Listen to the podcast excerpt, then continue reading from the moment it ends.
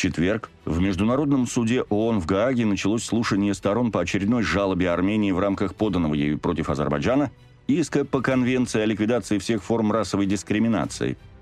На этот раз, похоже, уже осознав бесславный конец тридцатипятилетней мечты под названием «Миацум» и необратимость крушения всех надежд по его реанимации когда-нибудь в будущем, армянские политики решили напоследок ужалить Азербайджан еще одной, возможно, последней попыткой добиться от Международного суда введения промежуточных мер.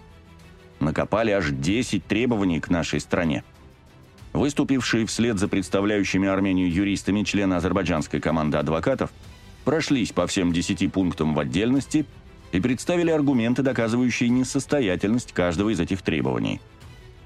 В своем выступлении представитель правительства Армении в международных правовых вопросах Егише Ракосян сказал, что тысячелетнему проживанию армян в Карабахе пришел конец.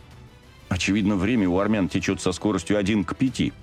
И сто девяносто пять лет, а именно столько они прожили в Карабахе после их переселения сюда по плану Грибоедова, приравнивается у них к тысяче лет. Выступившие затем другие члены юридической команды Армении в еще большей степени обнажили безнадежность армянских требований. Так, надевший на свою шею галстук с армянскими национальными цветами Лоренс Мартин заявил, что армяне в Азербайджане, дескать, вынуждены из страха скрывать свое происхождение. Ну, во-первых, это не так. В Азербайджане каждый знает, какой национальности его сосед, включая своих соседей армян. тридцать лет десятки тысяч этнических армян спокойно живут в азербайджанских городах, и им не нужно ничего скрывать. Но было бы правильнее, если бы тот же Лоренс Мартин сообщил суду, что в Армении тоже нет никакой нужды скрывать свою азербайджанскую национальность, хоть и по другой причине. Таковых в Армении просто нет. Выступления армянской команды кишели сознательными искажениями фактов. К примеру, в одном докладе было сказано, что президент Алиев якобы сравнил армян с собаками, которых надо гнать. Однако, если обратиться к первоисточнику, то станет ясно, что речь в выступлении президента Алиева шла не об армянах вообще, а армянских военных, то есть оккупантах, которых, да, необходимо гнать в зашей, награждая пинками, что и, собственно, было сделано. А как еще поступать с оккупационной армией? Нанятая правительством Армении команда в отчаянной погоне хоть за какими-то доказательствами расовой нетерпимости в Азербайджане хваталась за любую соломинку. К примеру, в выступлениях ссылались на видеокадры обстрела якобы домов мирных жителей и даже якобы средневекового храма Худавянг. Выступившие вслед за армянскими юристами представители азербайджанской команды представили доказательства фейковости подобных обвинений. Очевидно, армянские террористы в качестве укрытия использовали абсолютно все, что подходило для этой цели. Мы ведь помним кадры проведения в эти дни сорокачетырёхдневной войны совещания армянских военных в детском саду во главе с ныне арестованным Араиком Арутюняном. Помним, как они использовали также церкви в качестве укрытия. Представители азербайджанской команды юристов отметили, что на кадрах, которые в качестве доказательства представили их армянские коллеги, видно, что стрельба велась не по жилому дому, а по земле недалеко от автомобиля. Что же касается храма Худавянг, по которому якобы стреляли азербайджанские военные, то на тех кадрах видно, что стрельба велась не по монастырю, а в направлении обычного строения на холме, откуда, кстати, раздавались ответные автоматные очереди. Сторона-истец прибегла даже к публикациям из социальной медиа, откуда в качестве доказательства так называемого расизма в Азербайджане скачала карту сомнительного происхождения, на которой якобы одной из улиц в Ханкинди дано название Энвер Паши.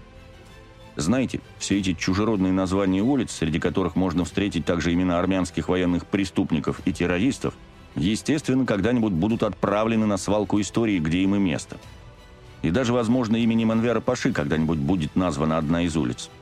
Но, как сказал в своем выступлении возглавляющий азербайджанскую делегацию замминистра иностранных дел нашей страны Эльнур Мамедов, никаких официальных переименований не было. И карта, к которой прибегла армянская сторона, датируется августом две тысячи двадцать первого года, когда азербайджанцев в Ханкинди еще не было физически.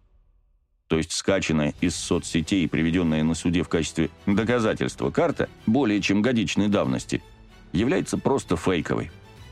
Армянская сторона вспомнила даже пятидесятиметровую телекоммуникационную вышку в форме креста в районе села Дашкент, которая до недавнего времени возвышалась над Ханкинди и была на днях удалена. Эта мера была интерпретирована армянской стороной как якобы проявление религиозной нетерпимости со стороны Азербайджана, хотя сам факт его установки, как отметил Стефан Талмон, как раз и носил элемент нетерпимости. Он преследовал цель не мирного религиозного сосуществования двух народов и конфессий, а скорее подчеркивание победы или превосходства одной религии над другой, унижение этой конфессии, представители которой, кстати, как раз и подверглись тридцать лет назад этнической чистке. Армения потребовала от суда обязать Баку не удалять памятники, посвященные вымышленному геноциду армян тысяча девятьсот пятнадцатого года. По этому поводу «Калибр» уже выступил с отдельным выпуском. В своем выступлении Пьер Даргент потребовал от Азербайджана прекратить албанизировать храмы. Но, во-первых, трудно албанизировать албанское. Речь может идти лишь о реалбанизации деалбанизированного. Все изначально албанское, которое в годы оккупации было арменизировано, будет восстановлено в первозданном виде. Что же касается, собственно, армянских религиозных памятников, появившихся после переселения армян в Карабах в тысяча восемьсот двадцать восьмом году, то одним из примеров толерантного отношения Азербайджана ко всем конфессиям является прошедшее на днях, то есть уже после массового добровольного отъезда армян из Карабаха, богослужение в недавно отстроенном в Ханкинди армянском храме на армянском языке и с участием армянского священника. Вряд ли Дарген стал бы демонстрировать суду видеокадры той самой церковной службы. Некоторая анекдотичность содержалась в требовании Армении к Азербайджану вывести из объектов гражданской инфраструктуры не только военных, но и представителей правоохранительных органов. Как справедливо отметила азербайджанская сторона, правоохранительные структуры присутствуют на определенных объектах во всех странах, и Азербайджан не является исключением. Очевидно, целью Армении является не допустить или хотя бы задержать восстановление законности и суверенитета Азербайджана над всей его признанной на международном уровне, в том числе и самой Армении, территорией. Все озвученные в четверг в зале суда так называемые «доказательства» армянской стороны были высосаны из пальца. И юристам, представляющим азербайджанскую сторону, не представилось большого труда разнести их в пух и прах. Из того, что мы наблюдали в ходе прямой трансляции утреннего и затем дневного заседания, можно сделать один очевидный вывод. Власти Армении ведут круглосуточный мониторинг социальных сетей и СМИ Азербайджана с целью сбора всего, что может затормозить мирный процесс. Иначе в чем смысл всего этого, обреченного на провал маскарада? Время смотреть в будущее, соседи, а не пытаться воскресить мертвеца.